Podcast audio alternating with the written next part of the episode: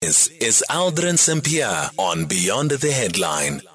17 minutes now before 4 o'clock in conversation next with Koos van der Merwe, um, a former member of the IFP's, um, well, former IFP MP, member of parliament that is um, as we pay tribute to Prince Mangosuthu Buthelezi, a former IFP chief whip who was the longest serving member of parliament. Koos van der Merwe says that Prince Buthelezi understood that a good work relationship requires trust, respect, and open communication. And Koos van der Merwe now joining us on the line. Koos, good afternoon. Thank you so much for making time for us. And condolences to you as well as your colleagues. Um, just first of all, starting off with some of your reflections on the life and legacy of Prince Mangosuthu Buthelezi, and perhaps even at what point you decided to join the IFP. Yes, um, I decided to uh, join the IFP in uh, 1994 uh, or 1992 uh, when I could read the future, saying to you the days of white political parties are counted. So I carefully looked at all the, uh, the, the, the, black political parties and I selected uh, the uh, IFP because I could identify with their uh, views and especially with Mangosuthu Buthelezi. And I had a wonderful 20 year golden uh, period. Uh, I grew into the Zulus as the chief whip for 20 years, and I also uh, learned to know Mangosuthu Buthelezi very, very well. And the outstanding characters are that he is a real gentleman. He's soft spoken, he's gentle, and he understands. When, for instance, my wife passed away two years ago, I was shattered because we were married for 62 years. And he wrote me a letter, more than a page, so beautiful, so emotional, sharing my sorrow with me. But he was also a wise man. He could take decisions.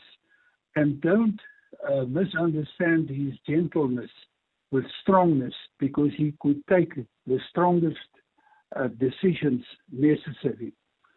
And he was also a humorist. I uh, remember last year when he turned 94, I phoned him and I said, Mtwana Kundani, man. And he said, Hello, Chief Whip, how are you? And I said, Mtwana, I want you to make me a promise. And he said, Chief Whip, of course I'll make you a promise.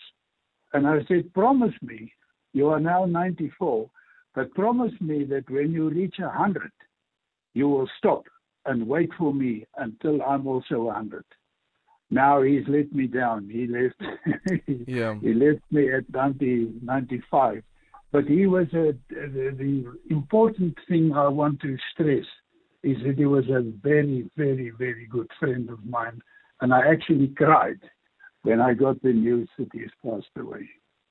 Over the weekend, one of my colleagues, um, Simpio Makanya, was in conversation with um, uh, Prince Mangosuthu Buthelezi's son, Zuzifa. And during that interview, Zuzifa says that, you know, while his father was a great leader, unfortunately, though, he was a bad judge of character. Is that the sense that you got from him as well during your no, working relationship? No, no, no, no, no.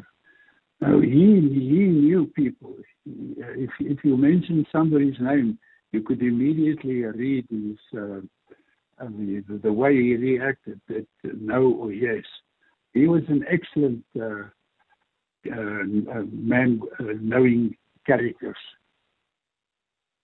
And in your personal spaces, um, perhaps if, in terms of reflection, um, if you ever had reflections with him about some of the highlights in Parliament as a member of Parliament, a lot of the times we speak about the moment when he uh, was acting acting president for for a while, um, when Thabo Mbeki and Nelson Mandela were out of the country, and there was that SADC decision that was taken uh, for military intervention in Lesotho. But those can't be the only moments that stand out. Well, uh, I, I, cannot think of anything that is comparable to the Lesotho thing. Mm. But, but, whatever the uh, uh, the challenge was Mangosuthu could take it. I, I, can assure you that he was he was ready for anything. He was a wise man.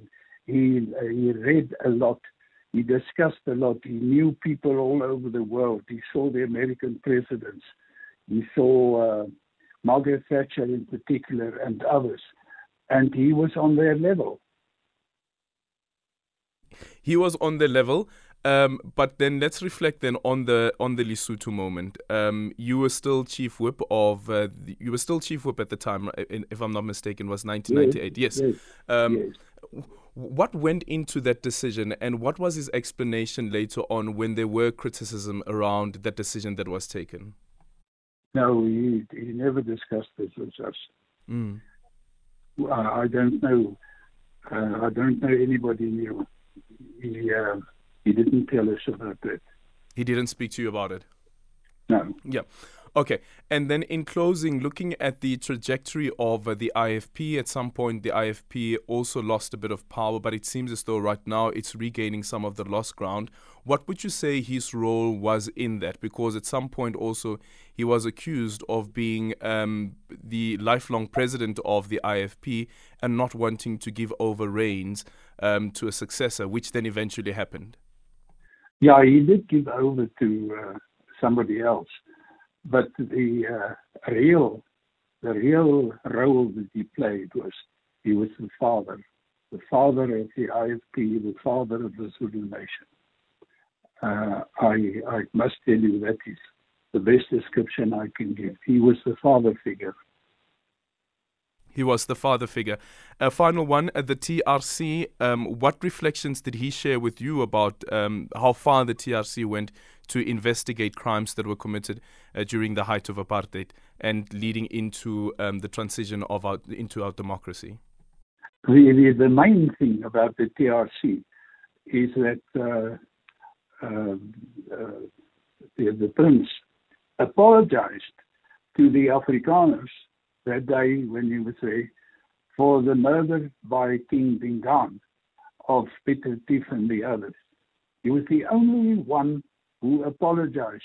No other uh, person has apologized. The ANC has never apologized for their members burning alive 500 people, etc., etc. Buthelezi was honest. He apologized, and it warmed our hearts as Afrikaners. Do you know why he apologized? He felt guilty mm-hmm. because Dingaan was wrong. He was absolutely wrong. He signed the contract. I have a copy of it. He signed the contract that if uh, Retief brought back his cattle from Sikonyela, he will give him certain land. Uh, Retief went to get the cattle, brought the cattle back, and uh, he was uh, remunerated by him uh, being killed, and all the, the, people with him, they were about 99. And then the Zulus went to uh, where the Voortrekkers were, and in total, Dingaan was responsible for the killing of 602 uh, Voortrekkers. And uh, Buthelezi uh, was extremely sorry about that, and he had to he apologized for that, which gives him a special place in our hearts as Afrikaners. Yeah. Koos, thank you so much for your time. Uh, Koos van der Merwe is a former IFP member of parliament, parliament there, reflecting on the life, uh, the legacy of uh, Prince Mangosuthu Buthelezi. I'd love to hear from you as well on 0614 You can also drop me an X at Aldrin Sampear. Our studio line is 086 2032. I also recognize that for some people it might be a very, very difficult one um, to reflect on that legacy because perhaps their version of history is not as glory as what you just heard there from Koos van der Merwe.